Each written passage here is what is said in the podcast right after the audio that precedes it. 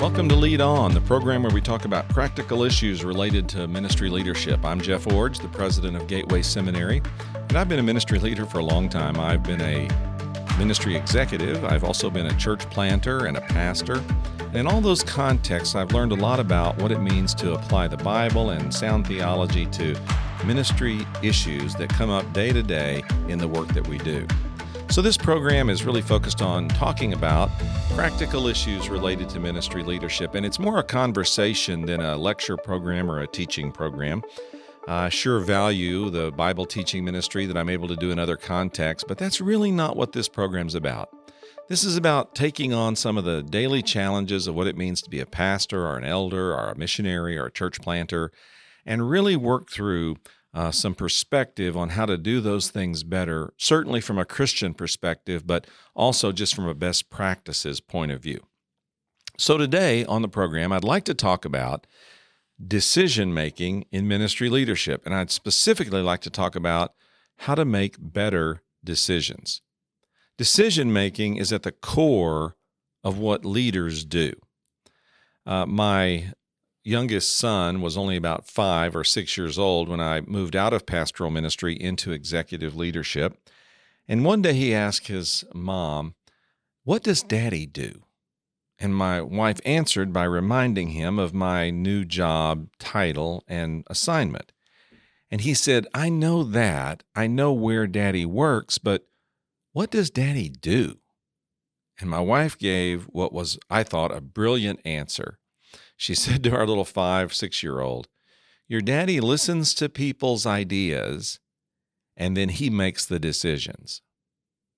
Man, that's a good example or a good uh, illustration of what executive leaders do, of what ministry leaders do, of really what any leader does in their particular context.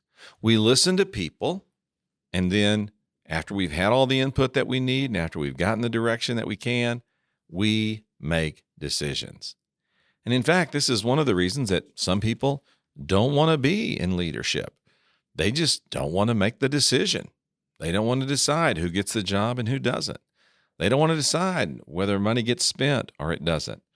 Uh, they don't want to decide uh, which curriculum gets chosen or which Bible passage gets read. They don't want to decide who gets to lead in certain areas like ministry to children or preschoolers or teenagers. They just don't want to decide. So, therefore, they don't want to be a leader. But if you're a ministry leader, you're a pastor, a church planter, you're a denominational worker, you're a ministry executive, you're a preschool coordinator or a children's ministry leader, you're a deacon or an elder, if you're any of these people who's taken on any kind of leadership responsibility, you know that people are going to be asking you to make decisions. And you're going to have to make a lot of them. So, how do you make better decisions in ministry leadership?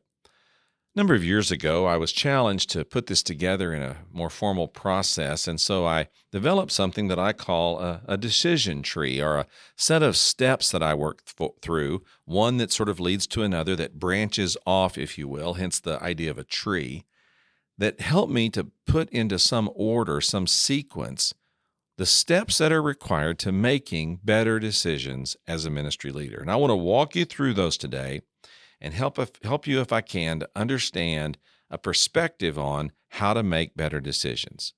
Step 1. Pray.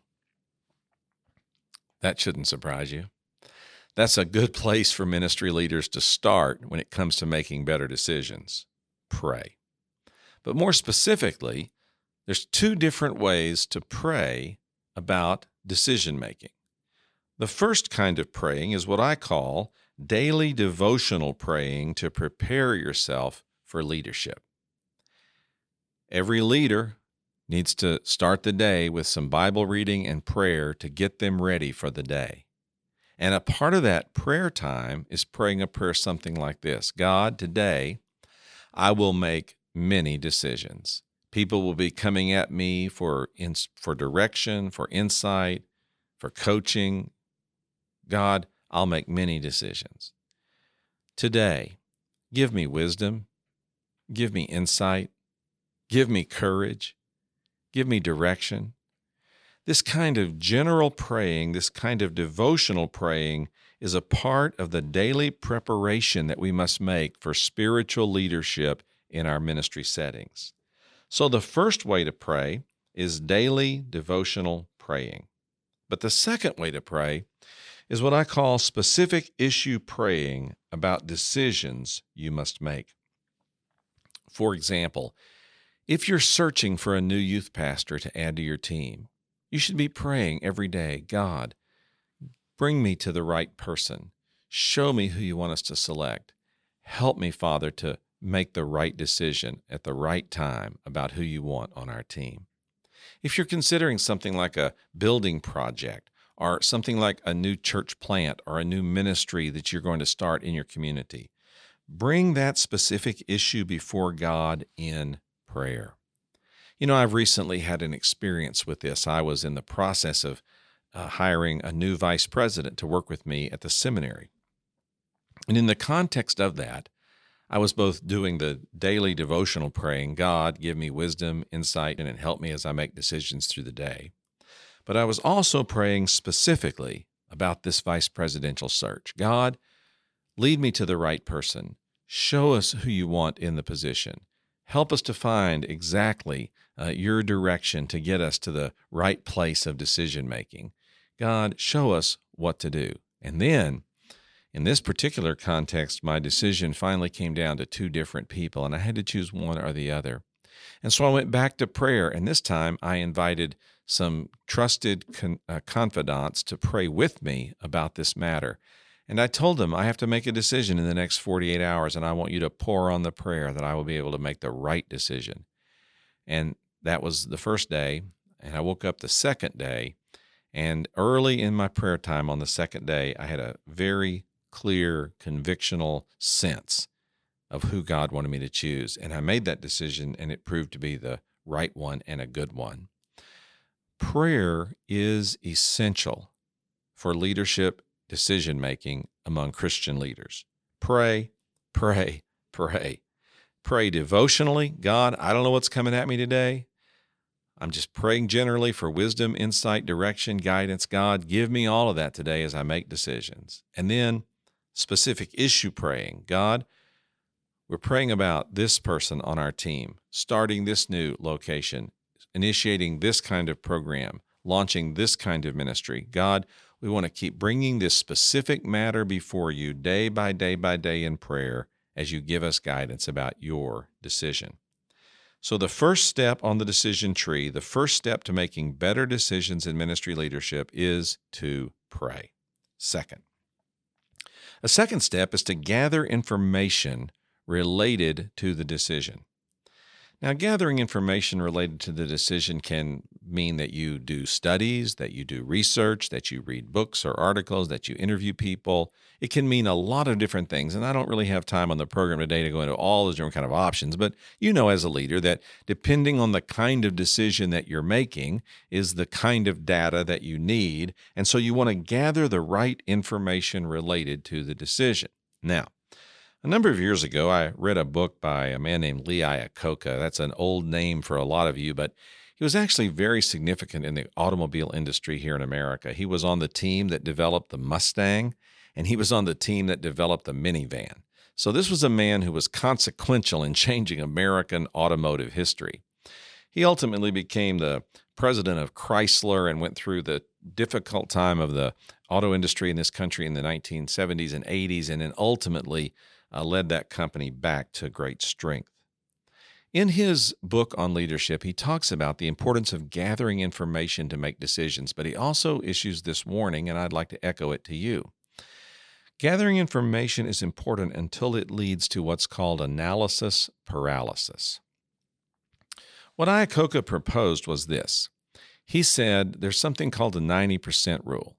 He said it takes about half the time to gather 90% of the information on a decision. And then it takes about another half of the time, or about another equal amount of time, to gather the last 10% of the information on a decision. Now, get that in your mind. It takes about the same amount of time to get the first 90% of the information as it does to get the last 10% of the information. And what he said was this market leaders people who are on the cutting edge, people who are out front in leadership, they make the decision when they have 90% of the information in hand.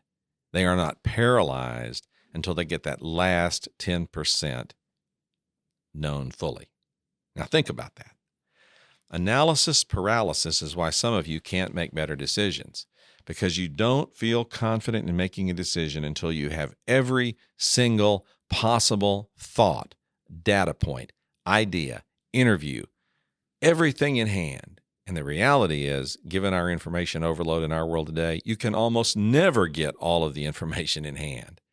But market leaders, real visionaries, leaders who stay ahead of the curve and make a real difference are those who can make the decision based on the 90% of the information. So pray and gather information related to the decision, but be sure you're willing to decide when you've gathered enough, not when you've gathered all of it. The third step is to consult the stakeholders. Now, who are these people? The stakeholders are people with a vested interest in the decision, a vested interest in the decision. So, for example, if you're thinking about changing the curriculum in the preschool section of your church's programming, you might want to talk with the people who teach in that section before you make an arbitrary decision. These are the stakeholders, the people who have to put into practice what you're proposing. If you're thinking about designing a new facility for your youth ministry, you might want to talk to the people who work in that ministry before you make the decisions about what it needs to look like. Consult the stakeholders. Now, listen carefully. Consult doesn't mean that you poll them and do exactly what they say because they may not have all the good ideas or all the final ideas, or in some cases, they may have ideas that are so stuck in the past that you know they're not the best ideas, but nevertheless, you still need to consult the stakeholders because they are the people with a vested interest in the decision. And while you may not follow everything they say, it's vital that you at least hear from them, both to understand their circumstances, get a lay of the land of what they think needs to be done, and if possible, gain their ownership in the process, and then ultimately, hopefully, have them as your allies to implement the decision once it's made. Pray. Gather information, consult the stakeholders. That leads us to step four, and that is deliberate about your decision. Deliberate about your decision. Think about it. Mull it over, meditate on it, study the problem, and reflect on your options. So you've prayed, you've gathered information, and you've consulted your stakeholders, and now you have the information in hand that frames the issues, gives you the data you need, helps you understand the directions you can go, and gives you the options that are before you. You're deliberating about your decision, and that deliberation uh, might go on for an hour, a day, a week, a month, even longer, but that deliberation can be open ended as you mull, meditate, think on the problem and the possible solutions. Now, once you've moved into this phase, you can get then to number five, and that is propose options to counselors or consultants. Now, when I say consultant, I don't mean necessarily people that you have to hire or pay. I mean people that you can consult with, like, for example, a pastor down the street who's had a similar problem, or another executive in another ministry organization who's dealt with a similar situation. Those can also be consultants in the sense of how I'm using the word today. Now, remember, I said that you consult stakeholders while you're gathering information and while you're trying to put together your options but you propose solutions or options of solutions not to stakeholders but to counselors or consultants different group of people. Now the fundamental difference is stakeholders are people who have a stake in the outcome. Counselors or consultants are people who don't. These are people from outside your church or outside your organization or outside the sphere of influence of the people that are going to be impacted by the decision. These are people who can be third party observers who are frequently more objective about the situation, who can give you an honest opinion without having a dog in that fight, so to speak. These are counselors and consultants that you can propose options to and get reflection about what they see as the possibilities going forward. Now, pray, gather information, consult the stakeholders, deliberate about your decision, and that may take a while. And then, while you're deliberating, propose options to counselors or consultants. Talk it over with people that you have that you know have been down the road you're on, maybe a little farther than you, who understand the situation, who can give you some input, and who don't necessarily have any emotional ties to the decision that needs to be made. Now we're to number six privately decide. In other words, make up your mind. Privately decide. Now, the first question that people always ask me when I teach on this is well, when do you know to decide? How do you know when it's time to make the, to make the call? I know, pray, gather information, consult stakeholders, deliberate, propose options. These things are all a process that can take a day, a week, a month, a year, depending on the size and scope of the decision, any kind of open ended time. But how do you know when you've reached the point where you've heard enough and it's time to decide? Privately, make up your mind. Well, two things I look for. Number one, when there is no deadline, I wait for inner peace. Now, this is part of spiritual leadership and Christian leadership that we believe God gives us peace when we've come to the right decision. If I've heard this once, I've heard it a thousand times. People say to me, Well, I just had a peace about it. Now, we know what they mean. That's kind of Christian jargon for I had an inner settledness. I had an inner conviction. I had an inner sense that this was the right thing to do. I, I felt an emotional alignment with the situation and with what needed to happen. That's what we mean when we say we have a peace about something. Well, when there is no deadline, wait for inner peace. A lot of decisions that we have to make in leadership don't have a deadline. There are projects we're working on, or issues that we're struggling with, or things that are possibilities that might happen sometime in the future. We, we know that they're sort of open ended, and in those circumstances, just wait for inner peace. But second, when there is a deadline, make the best decision in the time allotted. When there is no deadline, wait for inner peace. But when there is a deadline, make the best decision in the time allotted. For example, I work with a board of trustees, and every spring we have a meeting that's established four years in advance. Our calendars are set because these are very busy people and it's challenging to get on their schedules. And so we do that far in advance.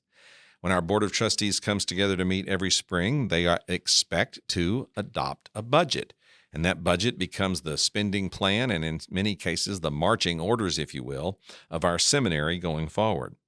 Well, when it comes to the board meeting, uh, we have a pattern here of about three weeks before the meeting. We have to distribute all the background materials for the meeting, all the recommendations, and all the data points, and all the studies, and all the stuff that supports all the things that we're going to discuss in that meeting. And this can run into dozens, if not sometimes hundreds of pages of background materials.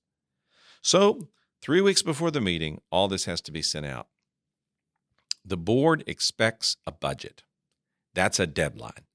They want to vote on it in the meeting. They want to see it three weeks before. They want time to read it, study it, process it, and be prepared to act upon it. Now, if I came to the meeting and I said, Well, I've been praying about it and gathering information, and I talked to some stakeholders, and I've really been deliberating about this budgeting problem, and I went so far as to talk it over with some other executives, some other locations about some things that we might do to solve some of our budgeting dilemmas. But quite frankly, I, I just don't have a decision yet. Well, I can assure you, I wouldn't be president very long if I made that kind of, if I repeated that kind of pattern over and over again. There's a deadline, and the board expects me to make the best decision possible in the time allotted, and then we just all live with it. And you may say, yeah, but it, it's not a perfect decision. It, it, it's not a complete decision. no, it's not perfect, and it's certainly not complete, but it is timely. When there's a deadline, make the decision in the time allotted. I sometimes am frustrated when I go to a church and I hear a pastor say, Well, I wasn't really sure what to preach this week and I really struggled with it. And I don't want to hear that. Make a decision. You have a time allotment. You know that Sunday's coming. Every week, Sunday comes. Every Sunday, you have to preach. God knows this. Your people know this. You should know this. Make a decision and declare the word of God to me. It's a timed deadline decision. Make it. So privately decide. Make up your mind. When there is no deadline, wait for inner peace. When there is a deadline, make the best decision in the time allotted and move on. Now, number seven, slight difference, publicly decide. Do you hear the difference? Number six was privately decide. Number seven is publicly decide. You say, well, is there a difference? There certainly is. As a leader, I often must decide things, first of all, myself, before I can ever start the process of leading my organization through decision making to come to the ultimate conclusion. When I make a decision, for example, relating to staffing, I then have to meet with staff and explain the decision and show them how it's going to flesh out and produce new job descriptions and share how it's going to be an impact in the budget and talk about what it's going to look like as we change offices and create new space and all the things that go along with that. The private decision is not the same as the public decision. The private decision is me coming to a conviction, an inner peace based decision, or a time deadline based decision about what needs to happen. But leading an organizational decision making process is much slower and can be somewhat more complex and does require a little bit of time. One of the biggest mistakes that leaders make is making private decisions, announcing them, and expecting their organizations to respond immediately with great affirmation because, after all, the leader has spoken. Well, that's an unrealistic expectation in most ministry organizations. Most organizations want to follow their leaders, but they want to follow them by working through the process of the decision and the implications of the decision and the results of the decision and knowing how to take it forward together. So, publicly deciding means that you lead a thorough organizational decision making process and that you recognize the time needed to implement the decision fully and that the time needed for implementation is actually a part of the decision making process itself. Too many leaders think the decision making process ends at the moment that they privately make up their mind that something needs to happen. That's not the final step. It's an important step, but that just leads us to the next step, which is to then publicly decide, to share your private decision, to work it through your leadership processes, to take it to the full implementation so that new processes are put into place, new budget allocations are developed, new strategies are, uh, are assigned, new re- facilities are constructed, or facilities are reallocated in terms of how they're going to be used, all of these kinds of things. And then finally, the last step in the decision making process is to manage the consequences and the results of your decision. There are two kinds of consequences and results intended and unintended. The intended consequences and results are those things that you assumed would happen, you planned to happen, you hoped would happen, you anticipated would happen. And every decision has these, and hopefully, most of the results are intended. But there are also unintended results consequences and results that you had not anticipated, you did not see coming, you didn't think about any point in the process, but now they're here, they're with you, and you got to manage those. Managing the unintended results or the unintended consequences is the final and most uh, final part of completing the decision making process. So let's review. We want to make better decisions in ministry leadership. Ministry leaders have to make a lot of decisions. We make them every day, every week, every month, every year. It's part of being a leader. Rapid, repeated, consistent decision making. How can you make better decisions? By putting this decision tree into practice. Pray, gather information, consult your stakeholders. Then deliberate about your decision, study the problem and the solutions. Then propose options to your counselors or consultants. Get some outside input, people with no skin in the game who can give you honest appraisal of what they think needs to happen. And then, as you've prayed, gathered information, talked to stakeholders, deliberated, and talked to consultants and counselors, you'll be ready to privately decide. Once you make up your mind, if there's no deadline when you get inner peace, if there is a deadline when the deadline comes, then you announce your decision publicly and you work through the public decision making process, which leads to consequences and results, some intended, some unintended, and all have to be managed.